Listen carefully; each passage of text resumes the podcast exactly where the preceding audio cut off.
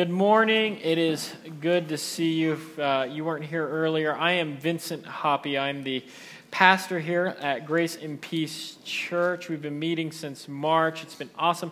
One of the things that you need to know about Grace and Peace Church is we have values. And one of the things that we value is something that we're going to call humility on the journey. Humility on the journey. A lot of us, uh, we would describe our lives as a spiritual journey, that we are kind of going through some stuff right now. And one of the things that I uh, is kind of like this, almost like a mantra. It's my my scripture. The this the scripture verse for my life is John 1:20. It says, "I am not the Christ." And if you've been around a dry erase board, uh, which I have touched, it says that that John confessed that he is not the Christ. And what does this mean? What in the world does this mean? How are we to be humble? If I'm not the Christ, it means this it means that I don't have all the answers. It means that this church may not be the perfect place for you. It may mean that it is not the Savior, because it isn't. There's only one Savior. I'm too ill equipped to do it for you. And you're too ill equipped to be the Savior for other people as well. You don't have it all together. And that's okay. And here at Grace and Peace Church, humility on the journey means that we can be we can confess to being broken, fallible, we can confess to being sinners that need a savior. That need a savior. And so here's the deal anyone who's sitting next to you, and the one who's sitting in your chair right now, humility on the journey means that they and you are not the Christ. You're too little equipped for the job. And it means that you can be gracious and kind to those around you. It means you don't have to have all the answers. It doesn't mean that you have to, you know, uh, be everything for that person.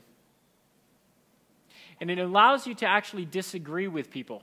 If you don't have all the answers, do you know what that frees you up to do? It frees you to actually listen to somebody. Maybe they have a perspective you never thought about. Take a second and listen to what they're saying. Maybe they're not a Christian.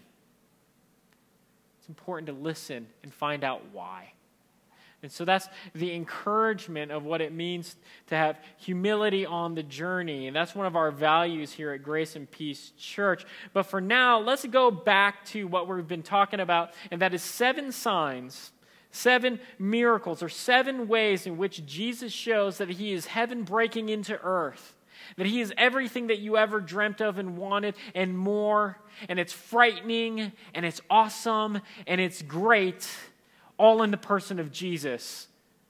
A first century Palestinian man, God come in the flesh. And then there's seven statements that he reveals that he is the Christ, and it shows that we are not the Christ. That we don't have it together, and we don't have to have it together. It is to prove that Jesus is God in the flesh. And so I come with you, and here at Grace and Peace, we don't come with you and give you good advice. If you want good advice, there's some really great columns in the newspaper you can write in there. You know, dear so and so, I am sleepless in Colorado Springs, or, or I have really bad toe fungus. That's advice. That's what you, you get advice for. You write into the columnist or you ask your friend. But when you turn to the Bible, you don't get advice, you get good news good news. And so it is not advice. This is like Action 7, uh, breaking news. And John writes about Jesus as breaking news for the world, good news for the world. Uh, speaking of news and television, one of the things that I was doing, and this relates to this verse here where Jesus says, I'm the way, the truth, and the life. I can remember being glued to television for seven straight Julys. I turned into an obscure channel called Versus, and I watched Lance Armstrong dominate the most grueling physical event in sports, the Tour de France. And he did it seven times in a row. And no one was even really close to him, like, not even really competing with him. And you're, the entire time you're thinking this is the greatest comeback story of all time because, of course, Lance Armstrong had cancer and he almost died. But he came back stronger. And he came back and dominated everybody. But here's the scary thing we all know now it was a lie. It was a lie. He lived a lie. Lance Armstrong and his companions uh, believed that the only way to have the ultimate life, to the true reality of the world, to have paradise, the only way we can get there was to cheat and to live in a lie. That's the only way they could get it. Tyler Hamilton, one of his trusty lieutenants, tells everything in a book called The Secret Race. And he writes, Look, I lied. I thought it would cause the least damage. Put yourself in my shoes. If I had told the truth, everything's over. Team sponsor would pull out. And 50 people, 50 of my friends would lose their jobs, people I cared about. If I told the truth, I'd be out of the sport forever. My name would be ruined. You can't go part way.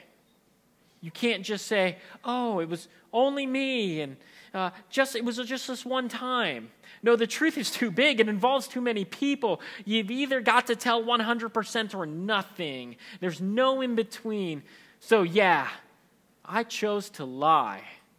I'm not the first to do that, and I won't be the last. Sometimes, if you lie enough, you start to believe it.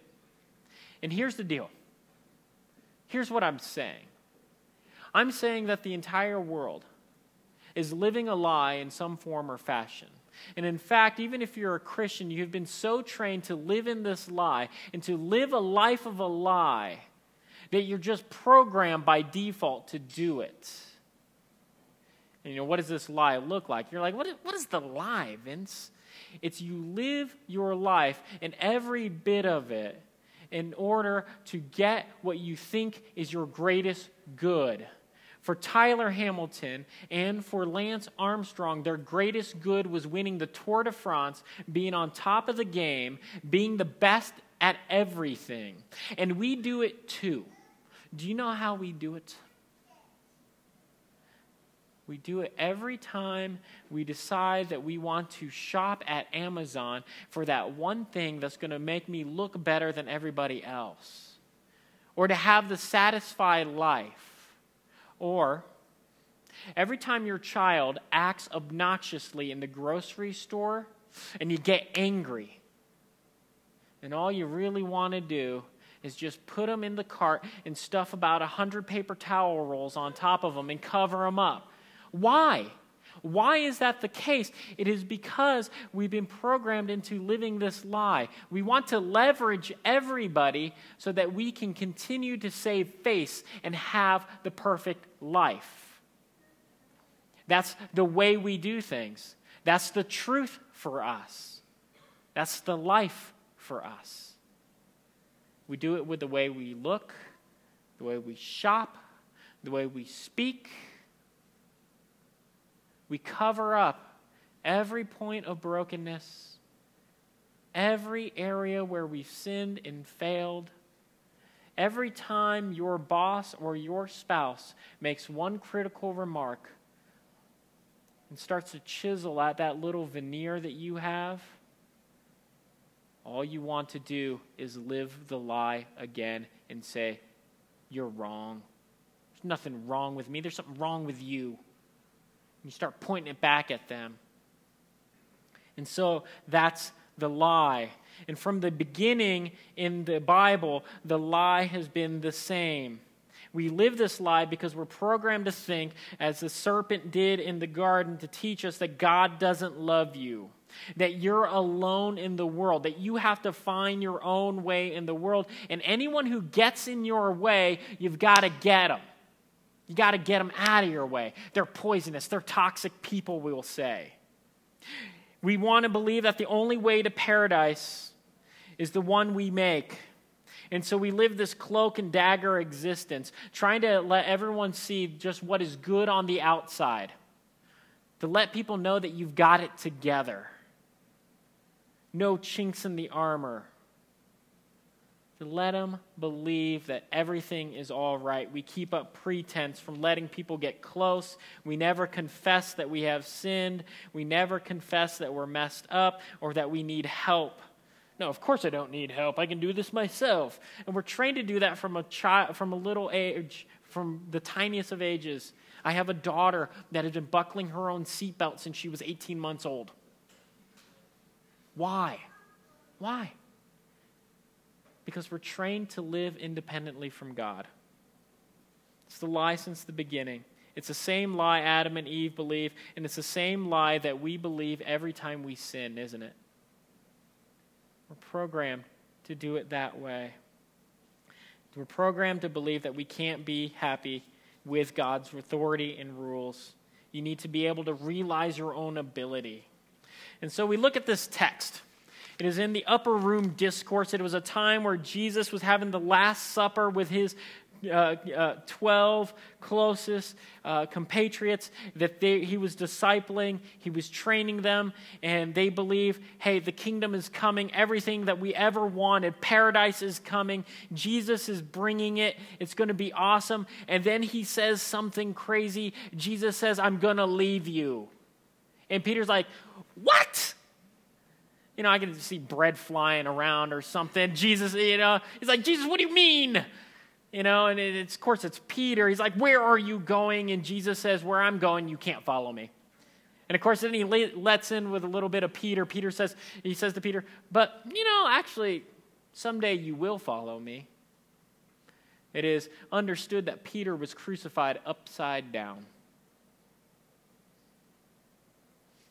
Peter did follow Jesus, but he couldn't do what Jesus was doing you know, so there they are, the 12. They're scared. They're shaking in their sandals, wondering, is God going to come through? Is he going to bring them through their ultimate destination? He was going to make it, par- is he going to make it paradise? And they're worried, you're going to leave us. And Jesus says, Okay, let me re- help you rest assured. In my father's house, there are many rooms. To which you're like, what do you mean? Does he live like in a giant mansion? Is it like the Broadmoor? And do I get a little house in the Broadmoor? And do I get a little servant? Is it like that? No. In the ancient Near East at that time, what happens was when anyone came into the family, they would add another room onto their house. In the middle, there was a courtyard where there would be a meeting place where the entire family would come together. And so when when Jesus says, in my father's house there are many rooms. I go to prepare a place for you. They're like, Ooh, you're adding a room for me. Cool. And he says, But then I'm going to come back to you. I'm going to come back to you. I'm going to dwell and live with you. And so, what does that mean? It means that Jesus was going to the Father. And then he was going to do something extreme. He was going to do something, he was going to bring basically the Father and the presence of God to them. And now we know this as the Holy Spirit dwelling amongst us, causing us to sing for joy, causing us to see, see, Jesus as He is. And I know it's a little confusing and it's actually sidetracked from what we're really looking at as Jesus being the way, the truth, and the life. No one comes to the Father except through me. And he answers this question, and we're all wondering, we're all wondering, though, about this in our lives. How do we get to the Father? And we wonder it in little ways. For some of us, we're like, how do I get to ultimate reality? How do I find out the underlying truth about everything? Some of us is, how do I get over the, all the anguish I've ever felt in my life? How do I have my relationships that have been broken made right again? How do I overcome those things? And Jesus says, I'm the way, the truth, and the life. No one gets to ultimate reality. No one comes to paradise. No one gets to the world as it was meant to be except through Him. And so, if you're trying in all the millions of ways that we all try to have paradise apart from Jesus, you're doing it wrong. You're doing it wrong, Jesus says. And so, let us look at the way, the truth, and the life. During the time of Jesus, there were many arguing about what was the way of righteousness. Some had taken it to mean that if you followed Torah, we were going to get there. Paradise was on the other side for us if we followed the rules. Others followed strict temple worship. If we went into the temple, if we worshiped correctly, if we sacrificed enough, then God would be pleased with us and the world would be as it was meant to be. Others went out to the wilderness, sounds really familiar to something we do today, and communed with God there and interacted with God there in order that they would find the way and they would know God that way. For others, their way was like trying to maintain power with the Romans and become rich through trading. That was their ways of righteousness. And so, to understand what Jesus uh, means by He's the way, we need to investigate a couple things. One, what is the destination? And two, how are we going to get there? So, one, what is the destination? We talked about what is the ultimate good, what is the destination of the world. And the Bible tells us that the destination of the world is a redeemed world. Oftentimes we have this mistaken idea that God is going to burn up the earth, scrap it, and make, you know, he's going to just junk it. And then we're going to live out in the uh, nether world of uh, clouds and bouncing on them. And uh, it, it, sounds more like a, like a toilet paper commercial I've once seen before uh, with little bears and flying angels. But that's the thing. Like a lot of us can't understand what the heck heaven is. And so we that's what we automatically default to. But what the Bible says is that there's going to be redeemed earth. That this earth will actually bear fruit that it was meant to bear. That it is actually going to be beautiful. We're actually going to breathe clean air. We're actually going to run really fast on the ground. Uh, it is going to be beautiful in a place fit for a king. That's the destination of the earth. And I know I might have scandalized a few people in saying that. See, that's the destination of what the, where the Bible is going. And not only that, the destination is a place where God Himself would dwell with His people. You would live in a relationship of unfettered love, unchained love of Father, Son, and Holy Spirit, where your relationships actually, actually, you got along, and not only did you get along with the person next to you, you actually love them what kind of world is that? That's insane. But that's the world that is promised to us in the Bible. That is the world that is promised to us there. And that's where we're going. But a lot of us, a lot of us, we don't see it that way.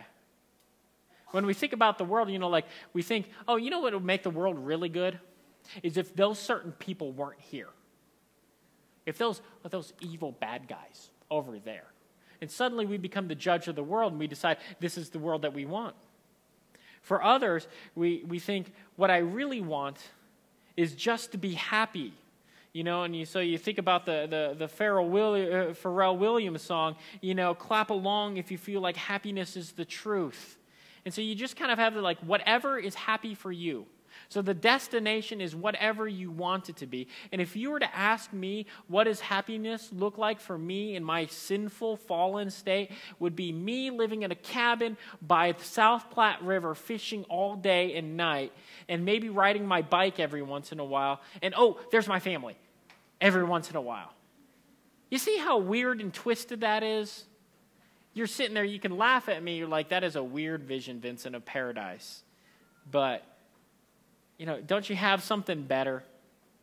You see, the Christian view, it says, In my Father's house there are many rooms. It means that you dwell with God. Ultimate reality was life with God. And we all have that longing or hunger. We want the world to be put right. We want justice. We want kindness out of people. And we realize every second when we're let down, our expectations are, are, are destroyed, that this world isn't the way it is meant to be. Give it 15 minutes, you walk out this door, and you'll realize that this world is not meant to be. Drive on I 25 and have to wait for 15 seconds and, want, and just, you just pause for a little bit and you're like, what is going on? You know? And you realize that the world is not right. And so, where are we going? What is the greatest good of the world? And hopefully, it is God's glory. That's what we're looking for. But how are we getting there? And today, the predominant way of getting there is through the way of freedom. That this good life is uh, one without external constraint on you. You know, and so you have to be free to do whatever you want in order that you may actualize the person inside. So, you know, you go and have adventures in order to to uh, kind of find out who you really are. And so some people, you know, spend the morning in Garden of the Gods, they go rock climbing, they jump off some cool cliffs, base jumping, in order that they can experience what really being human is like. And although some of that is true, and you can get a good glimpse of what being human is like, it isn't the ultimate thing. We also see this with relationships. So every relationship then is leveraged for you to realize and discover who you really are. And as soon as someone you decide that that person is toxic, you get rid of them. You got to get them out of your life. Or you make the convenient thing, you get a divorce, some people have done, because we've grown apart, some people say. And it's sad. And that's the way of the lie. It is seeped in, it gets to us every time. It tricks us.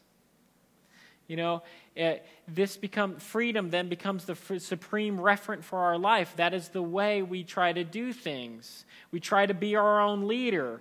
And so we say little phrases every day. We like, you be you, you just do you, follow your heart. Because who you truly are has got to be free on the inside, no constraints.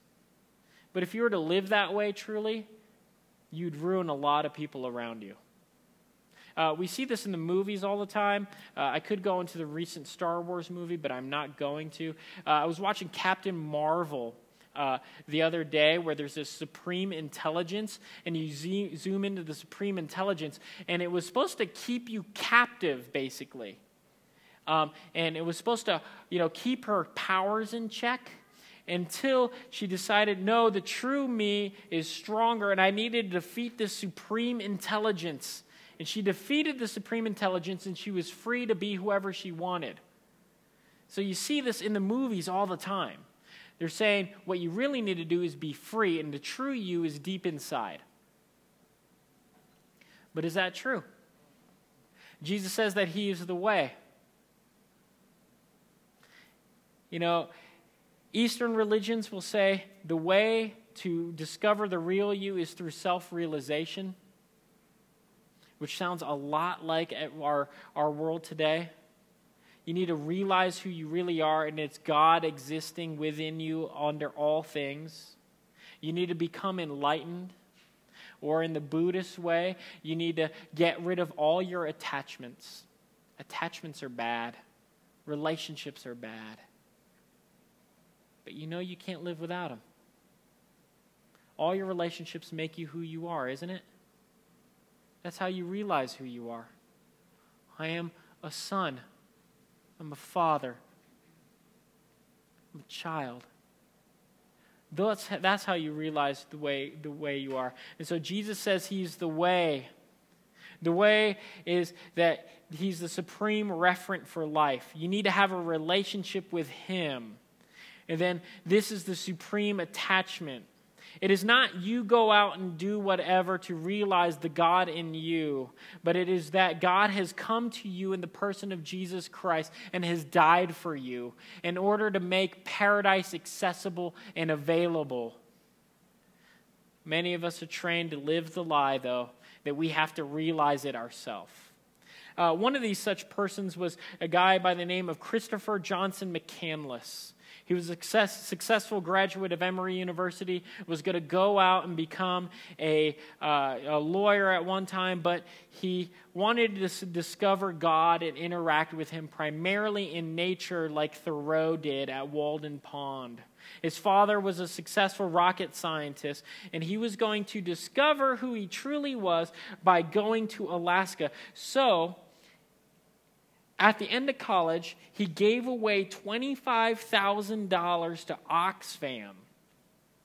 And then he changed his name to Alexander Supertramp and started tramping around the country, having experience after experience, getting rid of every attachment that he could possibly have so that he could go to Alaska and realize who he truly was.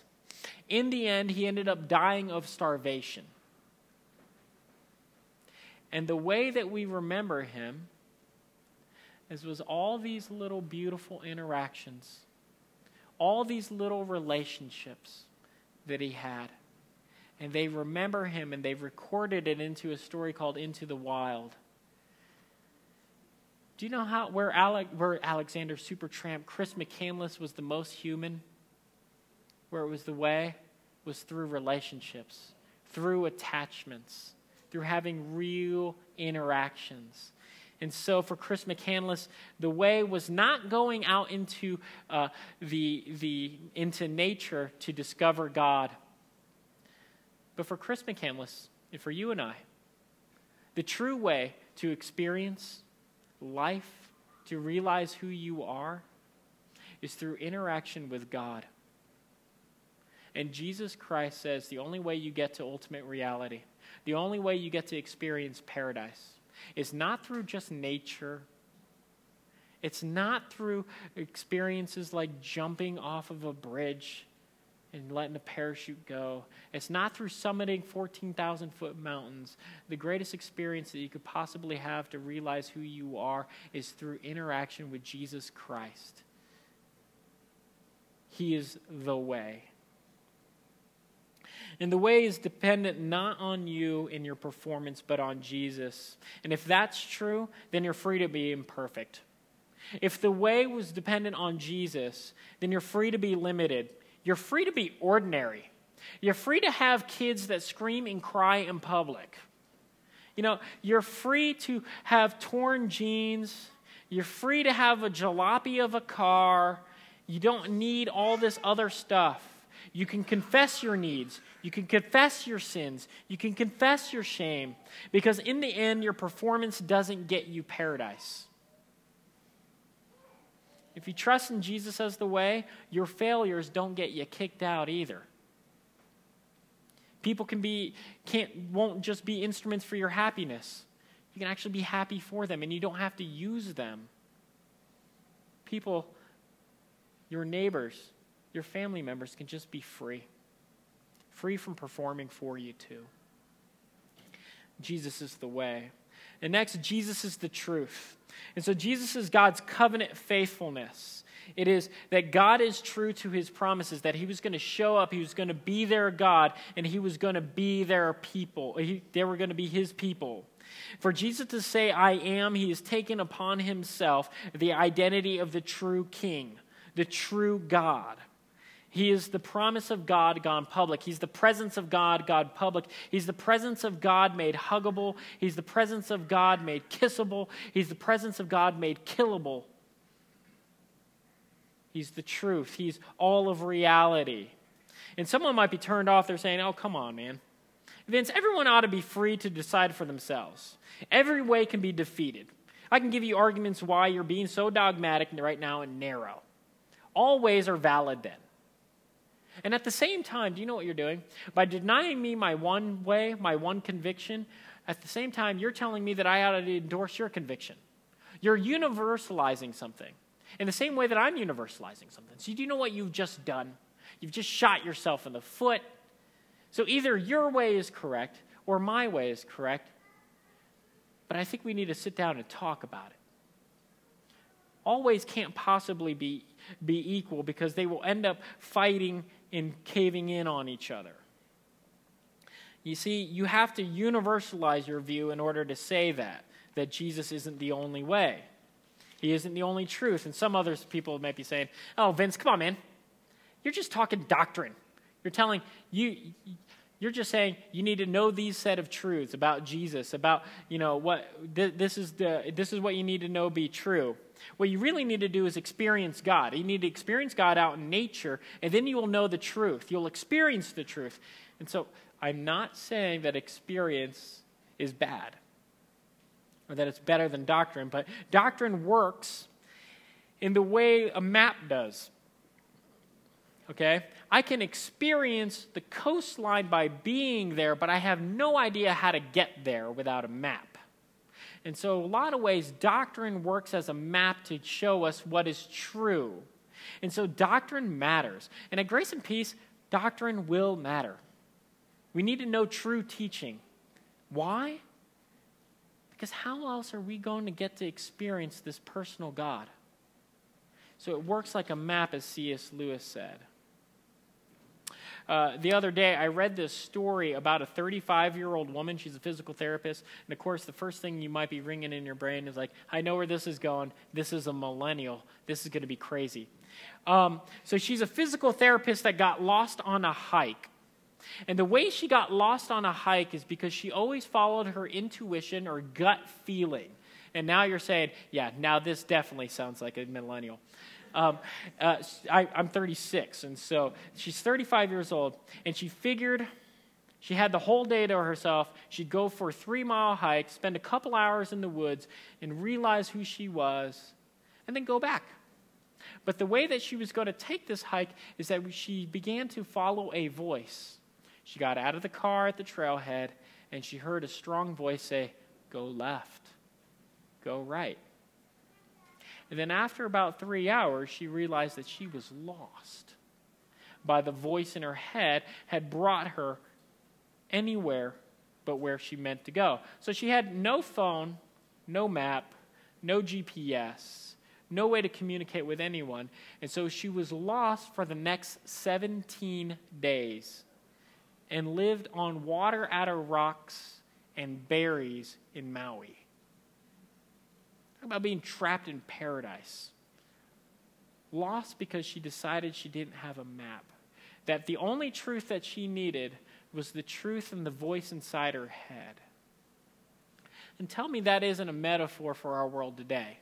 The only truth I need is the truth inside my head. And what we need to realize, Jesus says, if you're dealing with any other truth besides me, you're going to be lost. You're going to be lost. So, for 17 days, we need to realize that our gut can lie to us. And we need to learn to hear the truth instead of the voice of the lie. For some of us, our truth, we need to, we, we will say things like, I need to have this job. I need to get this job, and you'll sacrifice your entire family for it. Jesus says you're going to be lost. And so, how do we hear this voice more correctly? How do we see the truth? It's through kind of normal, everyday things Bible study, worship, be in a city group, sing songs, pray, come to Sunday worship. That's how you hear the voice. That's how you experience God. That's how you realize who you really are. That's the truth. That's how we get to the truth and see the truth is in Jesus Christ. And then lastly, he says that he is the life. And this is eternal life that Jesus will say at the end of the upper room discourse that they know the only true God and Jesus Christ, whom you have sent. And when he talks about the word know, it is not like intellectual knowing. Remember, like I said, there was one different, there's a difference between knowing doctrine. I know people who know doctrine better than me, and they have the stalest Christian life I've ever seen. Why? Because although they have followed the map to Christian doctrine, it has led them into a mirror, and all they do is follow themselves. And so it's this really just giant talking head instead of actually following and experiencing Jesus Christ. He's the truth. And to know is to experience and to love. The same way a husband loves a wife or a wife loves a husband. It's like that. You commit yourself to this person. And where they go, I will go also. And so God says, I commit myself to these people. Will you commit to me? This is what is known as covenantal love. Covenant is a, is a relationship in which God establishes, and he, he's, the, he's the one who, who guarantees it by his own life. And so, and so he's the life. And we're all thinking about life in different ways. So, so here's the thing life, according to the lie, says you have got to make yourself approvable. Keep yourself looking good. Keep all, all appearances. But life, according to Jesus, says, Jesus says, I love you so much I'll die for you. The life according to the lie says, have the perfect kids, have the perfect wife, have the perfect husband, and have all the Instagram posts to, to prove it. Jesus Christ in the life of truth says this I've given my life up for you so that you may have real life. And the cross is the ultimate way to prove it. Uh, last year, 12 young men from a soccer team and their coach journeyed three kilometers into a cave. And when they tried to turn around, they realized that the entrance to the cave where they were had flooded from monsoon rains.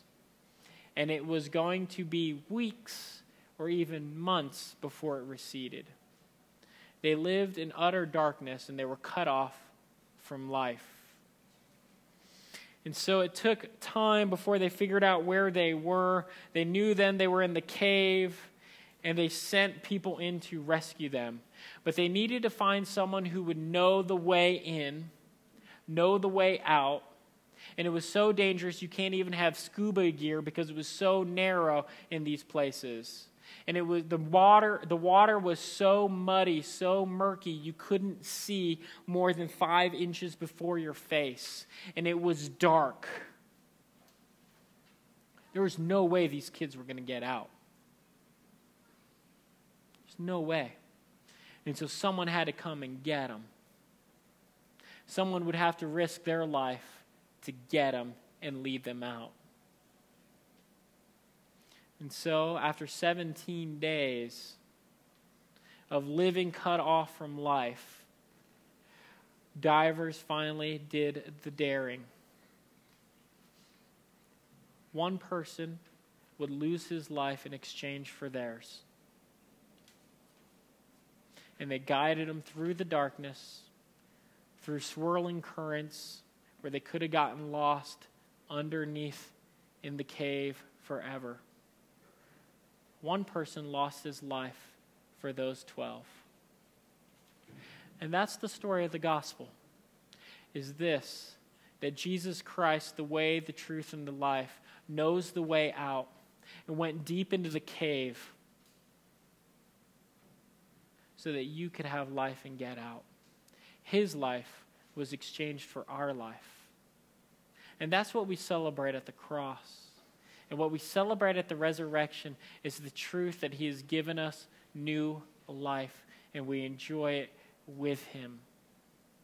He's gone through the darkness, and He has given us the way, the truth, and the life in Him.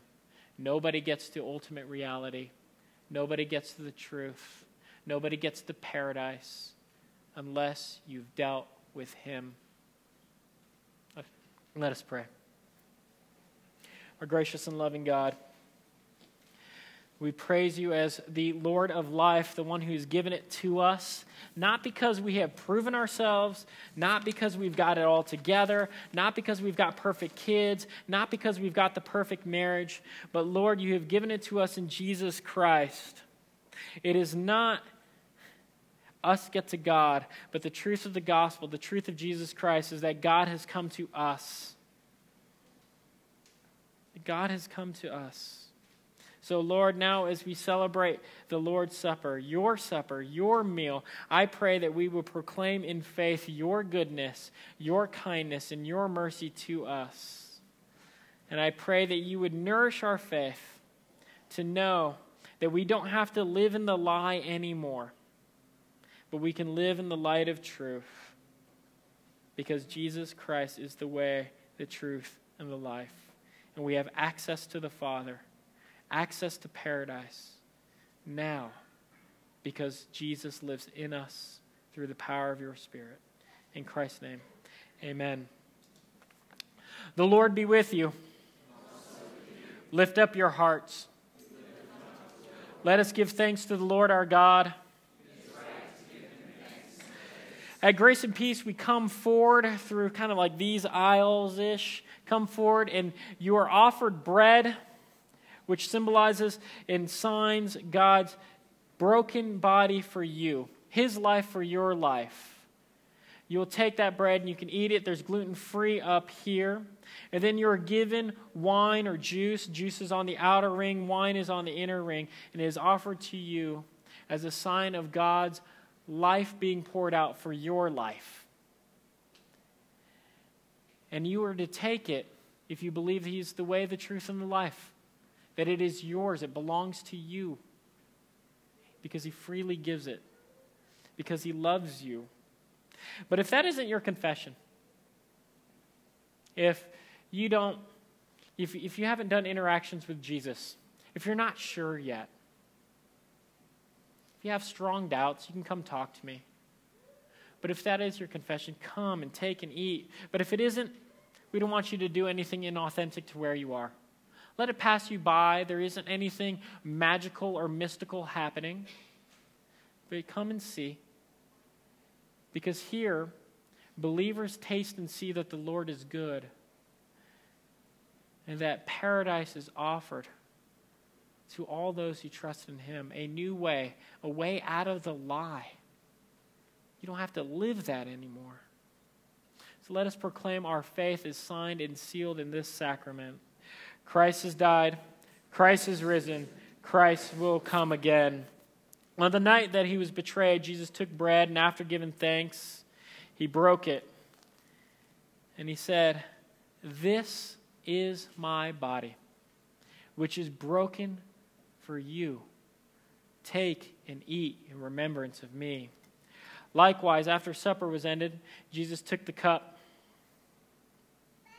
And he said, This cup is the new covenant in my blood, which is shed for you for the forgiveness of sins. Take and drink as often as you do in remembrance of me. For as often as we eat this bread and we drink this cup, we proclaim his death until he comes again. Let us pray.